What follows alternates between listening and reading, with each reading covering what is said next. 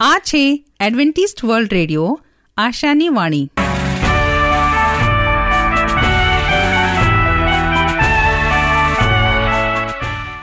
અમારા આજના પ્રસારણમાં તમારો હાર્દિક સ્વાગત છે.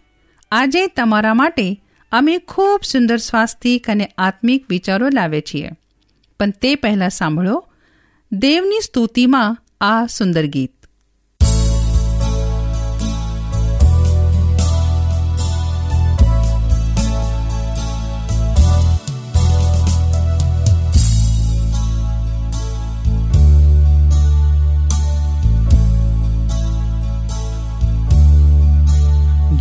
ખડ ખરિયાર મારા ઉપર છાયા પાર તારી કુખથી વહ્યું જળ તથા લોહિતેનું ફળ થાઓ પાપના બે ઇલાજ દોષમાં ટાળો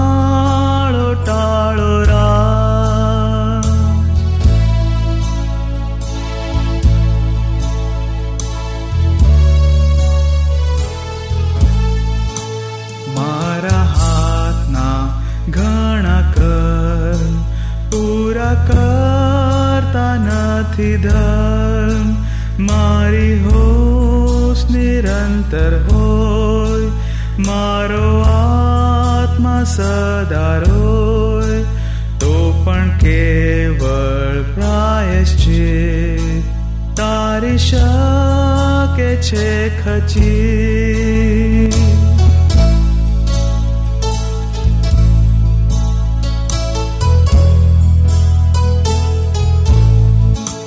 ખાલી હાથે આવું છું. ઈમાન તું પર લાવું છું. નગ્ન હું માંગો લે બાસ. અબળ કરું છું વિશ્વાસ.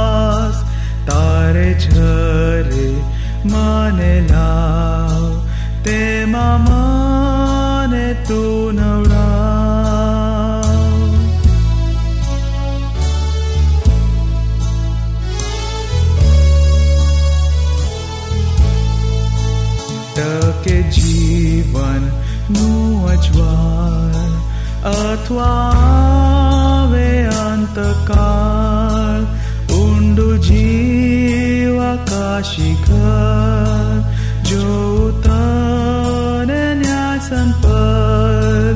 જીવતા ખડ ખરિયા મારા ઉપર છાયા પા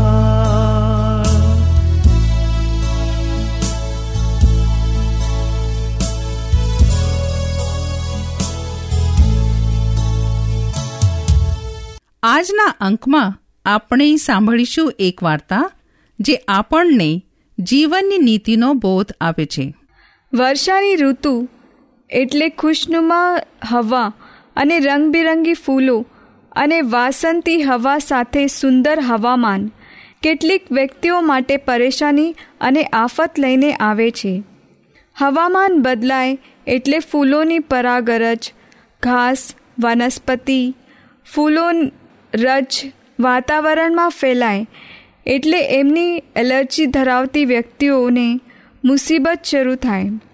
આવી વ્યક્તિઓને આંખ, નાકમાંથી સતત પાણી પડે, આંખો લાલ થઈ જાય, ચીકો ઉપરા ઉપરી શરૂ થઈ જાય, માથું દુખે, નાક બંધ થઈ જાય, આંખમાં ગળામાં બળતર થાય આંખ નાક તળવામાં ખંચવાળ આવે, ખાંસી આવે શરીર દુખે, કશું જ ગમે નહીં. ક્યારેક શ્વાસ પણ ચડે. આવા સમયમાં દર્દીને કંઈ પણ કામ કરવું અઘરું પડે છે. ઘરની બહાર નીકળે એટલે પરિસ્થિતિ વધારે બગડે. આ સમસ્યાને સિઝનલ એલર્જીક રાઇનાઇટિસ અથવા હે હે ફીવર તરીકે ઓળખાવામાં આવે છે. સિઝનલ એલર્જી સિઝનના ચોક્કસ સમયગાળા દરમિયાન જોવા મળે છે. એ સિવાયના સમયમાં દર્દીને કોઈ જ તકલીફ જોવા મળતી નથી. પરંતુ એ બે મહિનાનો સમયગાળો દિવસે તારો દેખાડી દે છે. આ એલર્જી બે પ્રકારની હોય છે.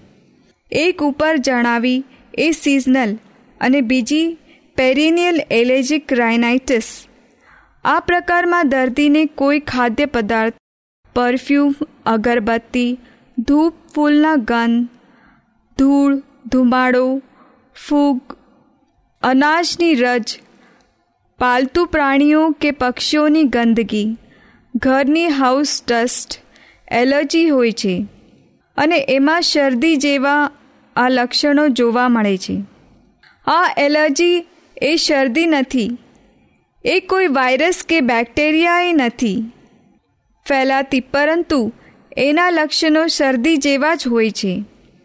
પરંતુ આ શરદી એ દર્દીના સંવેદનશીલતાને કારણે હોય છે. દર્દી જે વસ્તુ પ્રત્યે સંવેદનશીલ હોય છે, એવા પદાર્થોને એલર્જન્સ કહેવામાં આવે છે, જેવા સમસ્યા માટે જવાબદાર હોય છે. દર્દીઓ એ શોધવા ખૂબ જરૂરી હોય છે કે કયા કયા પદાર્થની એલર્જી છે. એ પદાર્થથી દૂર રહે છે, તો તે તકલીફથી બચી શકે છે. પેરિનિયલ રાઇનાઇટિસમાં રોગની તીવ્રતા થોડી ઓછી હોય છે, પરંતુ જ્યારે પણ દર્દી આવા પદાર્થના સંપર્કમાં આવે છે, એની તકલીફ શરૂ થઈ જાય અને લાંબો સમય રહે. સિઝનલ રાઇનાઇટિસમાં લક્ષણો ખૂબ તીવ્ર હોય છે, પરંતુ સિઝન પૂરતા જ રહે છે. શરદીમાં તેમને તાવ પણ આવે છે, પરંતુ રાઇનાઇટિસમાં તાવ આવતો નથી. આ સમસ્યાથી બચવા રોગપ્રતિકારક શક્તિ વધારવાની ખૂબ જ આવશ્યકતા છે.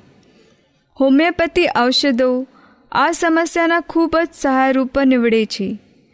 તે દર્દીને કોઈ પણ જાતની આડઅસર વગર રોગથી મુક્ત કરે છે. દવાની સાથે દર્દીઓ પોતે પણ ઠંડા પીણા એસી ઠંડા ખોરાકથી દૂર રહેવું જોઈએ. જેની એલર્જી હોય તેવા પદાર્થથી બનેલા તેટલું દૂર રહેવું જોઈએ. તો શું? તમને આજનો અંક ગમ્યો? આવી જ રીતે દરરોજ અમારો પ્રસારણ સાંભળતા રહો. હવે આપણે હજુ એક સુંદર ગીત સાંભળીશું.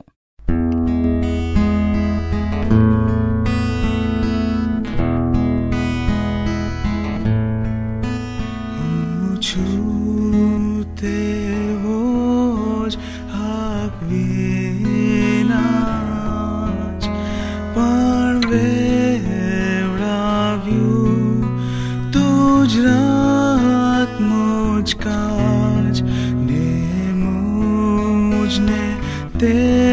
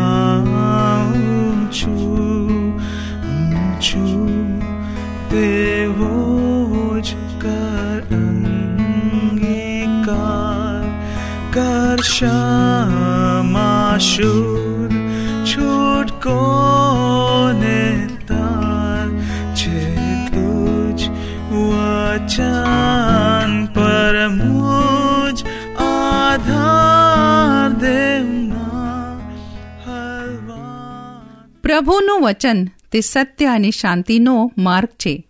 આવો, હવે આપણે પ્રભુના વચન ઉપર મનન કરીએ. હું રાજુ ગાવિત. આજનું વચન સાંભળનાર પ્રિયો ભાઈ બહેનો નાના મોટા સર્વના ઈસુ ખ્રિસ્તના પવિત્ર નામમાં સ્વાગત કરું છું. આજે આપણે શીખીએ કે બાઇબલની અંદર લખવામાં આવ્યો છે, અમે તારો જોઈએ છે. આ વચન પર આપણે શીખીએ. હવે હેરોદ રાજાના સમયમાં યહુદિયાના બેથલેહેમમાં ઈસુ જન્મ્યો. ત્યારે જુઓ માગીઓએ પૂર્વથી યરુસલેમમાં આવીને પૂછ્યો કે, યહૂદીઓનો જે રાજા જન્મ્યો છે, તે ક્યાં છે? કેમ કે પૂર્વમાં તેનો તારો જઈને અમે તેનું ભજન કરવા આવ્યા છીએ. પૂર્વથી આવેલા માગીઓ તત્વજ્ઞાની હતા. તેઓ એક મહાન અને પ્રભાવશાળી વર્ગના ઉમદા કુટુંબોમાં જન્મેલા લોકો હતા. એમાં ઘણા લોકો એવા હતા કે જેઓએ ભોળાને ઠોગાવ્યું હતું અને બીજા સીધા લોકો હતા કે જેઓ નિસર્ગમાં આપવામાં આવેલા ભવિષ્યના પ્રબંધનો અભ્યાસ કરતા હતા. અને તેઓ તેઓની પ્રમાણિકતા અને ડહાપણના લીધે સમાજમાં માનનીય લોકો હતા. જે ઈસુ પાસે આવ્યા હતા, તે એવા સ્વભાવના લોકો હતા. મસીહાનું આવવાનું બહુ નજીક છે ને દેવના મહિમાથી આખું જગત ભરાઈ જવાનું છે. તે, તેઓ બહુ આનંદથી શીખ્યા હતા. જે રાત્રે બેથલેહેમનો ડુંગરાળ પ્રદેશ દેવના મહિમાથી ભરાઈ ગયો હતો, તે જ રાત્રે જ્ઞાની લોકોએ આકાશમાં એક ગુરુ પ્રકાશ જયો હતો. જેમ પ્રકાશ ફીકો થયો, તેમ તેઓને આકાશમાં એક તેજસ્વી તારો દેખાયો હતો. ના તો એક જગ્યાએ ગોઠવાયેલો તારો હતો ના તો તે ગ્રહ હતો. આ વિલક્ષણ ઘટનાથી તેઓનો, તે ઝીનો રસ ઉશ્કેરાઈ ઉઠ્યો.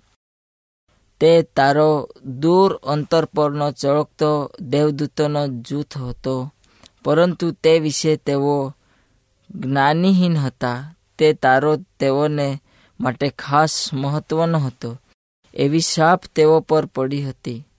તેઓએ યાજકો અને તત્વજ્ઞાનીઓ સાથે મસલત ચલાવી અને જૂના પુરાણા દફતરો શોધ્યા. બોલામની ભવિષ્યવાણીમાં લખવામાં આવ્યું હતું, યાકૂબમાંથી તારો ઝપકી નીકળશે અને ઇઝરાયલમાંથી રાજદંડો ઊભો થશે. ગણના તેના ચોવીસમો અધ્યાય અને સત્તારમાં લખવામાં આવ્યો છે, એ અજાણ્યો તારો જે ભવિષ્ય વચન આપવામાં આવ્યો છે શું તે જ આગળથી વધાઈ આપનાર હોઈ શકે? સ્વર્ગમાંથી મોકલેલું સત્ય સમજીને આ ઝબકતા પ્રકાશનો આવકાર કર્યો ને હવે તે તેમના પર વધારે તેજસ્વી કિરણોમાં ચમકવા લાગ્યો હતો. નવા જન્મેલા રાજાની સદગળ કરવાની આજ્ઞા તેઓને સ્વપ્ન દ્વારા કરવામાં આવી હતી. તેઓ ઇઝરાયેલના દેશ પહોંચ્યા અને યરુસલેમને લક્ષ્યમાં રાખીને તેઓ ઓલિવ પર્વત પરથી ઉતરવા લાગ્યા ને તે સમયે જે તારો તેઓને માર્ગદર્શન કરતો હતો, તે મંદિર ઉપર રોકાયો ને થોડા સમય પછી દ્રષ્ટિમાં ઝાંકો પડી ગયો. હવે હેરોદે માગીઓને ગુપ્તમાં મુલાકાત માટે બોલાવ્યા. ઉગ્ર રોષનું વાવાઝોડું અને ભય તેના હૃદયમાં તપી ઉઠ્યા હતા. પરંતુ બાહ્ય રીતે શાંતિ જાળવીને તેણે અજાણ્યા લોકોનો વિવેકશીલ રીતે આવકાર કર્યો. તારો કઈ વેળે દેખાયો ને તે વિશે તેઓ પાસેથી ચોકસાઈથી ખબર મેળવી. તેણે તેઓને બેથલેહેમમાં મોકલતા કહ્યું કે તમે જઈને તે બાળક સંબંધી સારી પેટે શોધ કરો ને જડ્યા પછી મને ખબર આપો. એ માટે કે હું પણ આવીને તેનું ભજન કરું. યરુસલેમના યાજકો અને વડીલજનો અજ્ઞાનનો જેટલો ઢંગ કરતા હતા, તેટલા ઈસુ ખ્રિસ્તના જન્મ વિશે તેઓ અજ્ઞાની ન હતા. દેવદૂતો ઘેટા પાળકોને મળ્યા હતા. તેનો અહેવાલ યરુસલેમમાં લાવવામાં આવ્યો હતો. પરંતુ ધર્મગુરુઓ એ વાર્તા તેવીની દૃષ્ટિમાં નકામી સમજ્યા હતા. તેઓએ પોતે ઈસુ મસીહને સદી કાઢ્યા હોત તો માગીઓને ઈસુના જન્મના ઠેકાણે જવાનું માર્ગદર્શન કરવા માટે તેઓ તૈયાર થઈ જાત તે બદલે તેઓનું ધ્યાન મસીહની જન્મભૂમિ તરફ ખેંચવા માટે માગી લોકો આવ્યા. તેઓએ પૂછ્યો, યહૂદીઓનો જે રાજા જન્મ્યો છે, તે ક્યાં છે?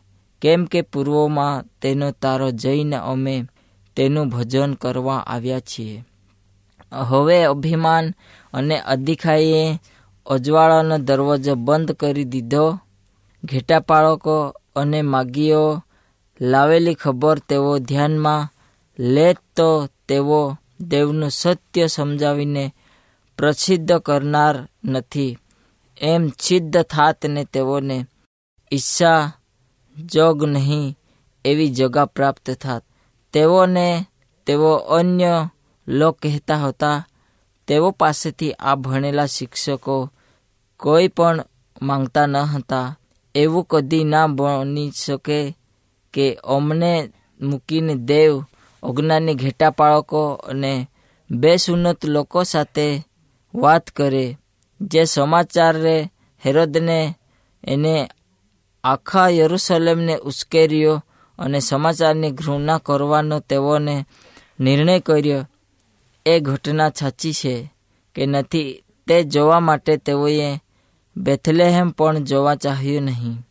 અને ઈસુ મસીહમાં રસ બતાવવો એ એક અંધશ્રદ્ધા છે એમ કરીને લોકોને ધરવા લાગ્યા. અહીંયા યાજકોથી અને ધર્મગુરુથી ઈસુના નકારની શરૂઆત થઈ. આ મુદ્દાથી જ તેઓની ઈસુ પ્રત્યેની ઘૃણા એ કાયમ સ્વરૂપી બની ગઈ. દેવ જ્યારે અન્ય લોકો માટે બારણો ઉગાડવા લાગ્યા, ત્યારે યહૂદી આગેવાનોએ પોતા પ્રત્યેનો બારણો બંધ કરી દીધો. યરુસલેમથી માગી લોકો એકલા જ નીકળી ગયા. જ્યારે તેઓ ફાટક બહાર આવ્યા, ત્યારે અંધકારની છાયાઓ ફેલાઈ ગઈ. પરંતુ આનંદની બાબત એ હતી કે ફરીથી તેઓએ તે તારો જયો નહીં. બેથલેહેમનો માર્ગ બતાવ્યો. જેમ ઘેટા બાળકોને તેમ માગીઓને ઈસુની લાચાર સ્થિતિની જાણ કરવામાં આવી ન હતી. લાંબો પ્રવાસ કર્યા પછી તેઓ યહૂદી આગેવાનોનો વેગળું વલણ જઈને ત્યાંથી નિરાશ થઈને અચ્છાદી વિશ્વાસથી નીકળી ગયા હતા. જ્યારે તેઓએ બેથલેહેમ શહેરમાં પ્રવેશ કર્યો, ત્યારે નવા જન્મેલા રાજાની પહેરગીરી કરવા માટે કોઈ પણ રાજાના પક્ષમેન સૈનિક અમલદાર મળ્યો નહીં. તેની સેવા કરવા માટે જગતમાંના કોઈ સન્માનીય અધિકારીઓ ન હતા. ઈશ્વરને ગભાણમાં મૂકવામાં આવ્યો હતો. કેવળ તેના અભણ મા બાપ તેની વાલી હતા. શું તે એ હોઈ શકે કે જેના વિશે લખવામાં આવ્યું હતું? તું યાકૂબના કુળોને ઊભો કરવા સારું તથા ઇઝરાયેલમાંના નાશમાંથી બચેલાઓને પાછા લાવવા સારું મારો સેવક થાય, માટે પૃથ્વીના છેડા સુધી મારું તારણ પહોંચવા સારું વિદ્યાર્થીઓના અર્થે હું તને પ્રકાશરૂપ ઠરાવી છે યશયા તેનો ઓગણપચાસમો અધ્યાય અને છમાં લખવામાં આવ્યો છે. ધર્મગુરુઓની અનિચ્છા અને માગીઓનું તેનું ટાળવું એ હેરદની દૃષ્ટ યોજના તરફ નિર્દેશ કરતા હતા. આ વિચારથી હેરદ ગાંડો બની ગયો હતો. તેની દૃષ્ટ યોજના સફળ થઈ ન હતી.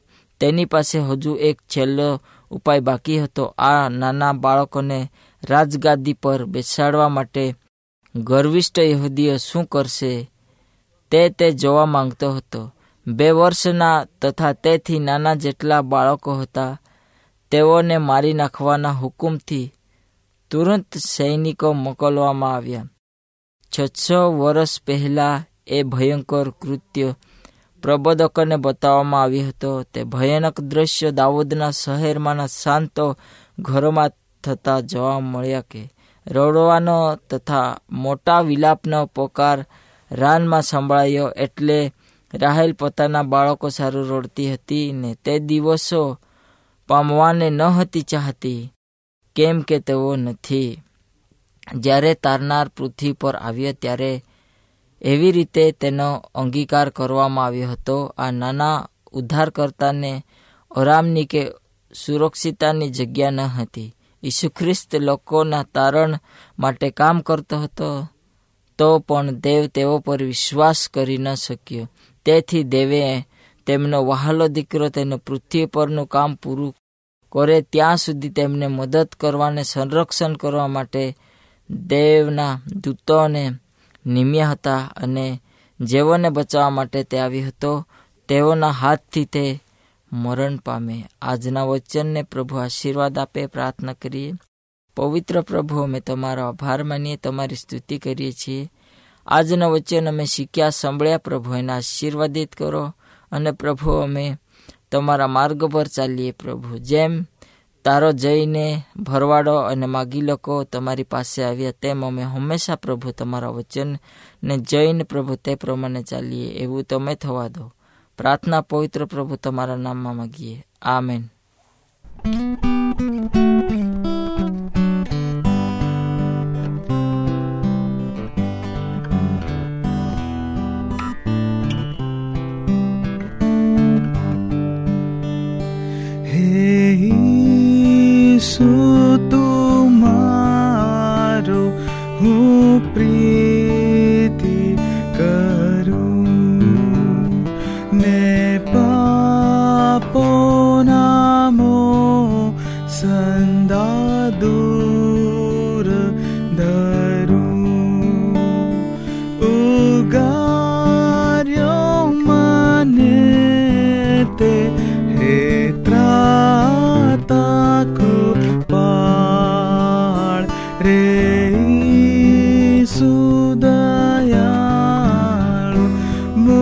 પ્રીતિ છે હા તુજ પ્રીતિને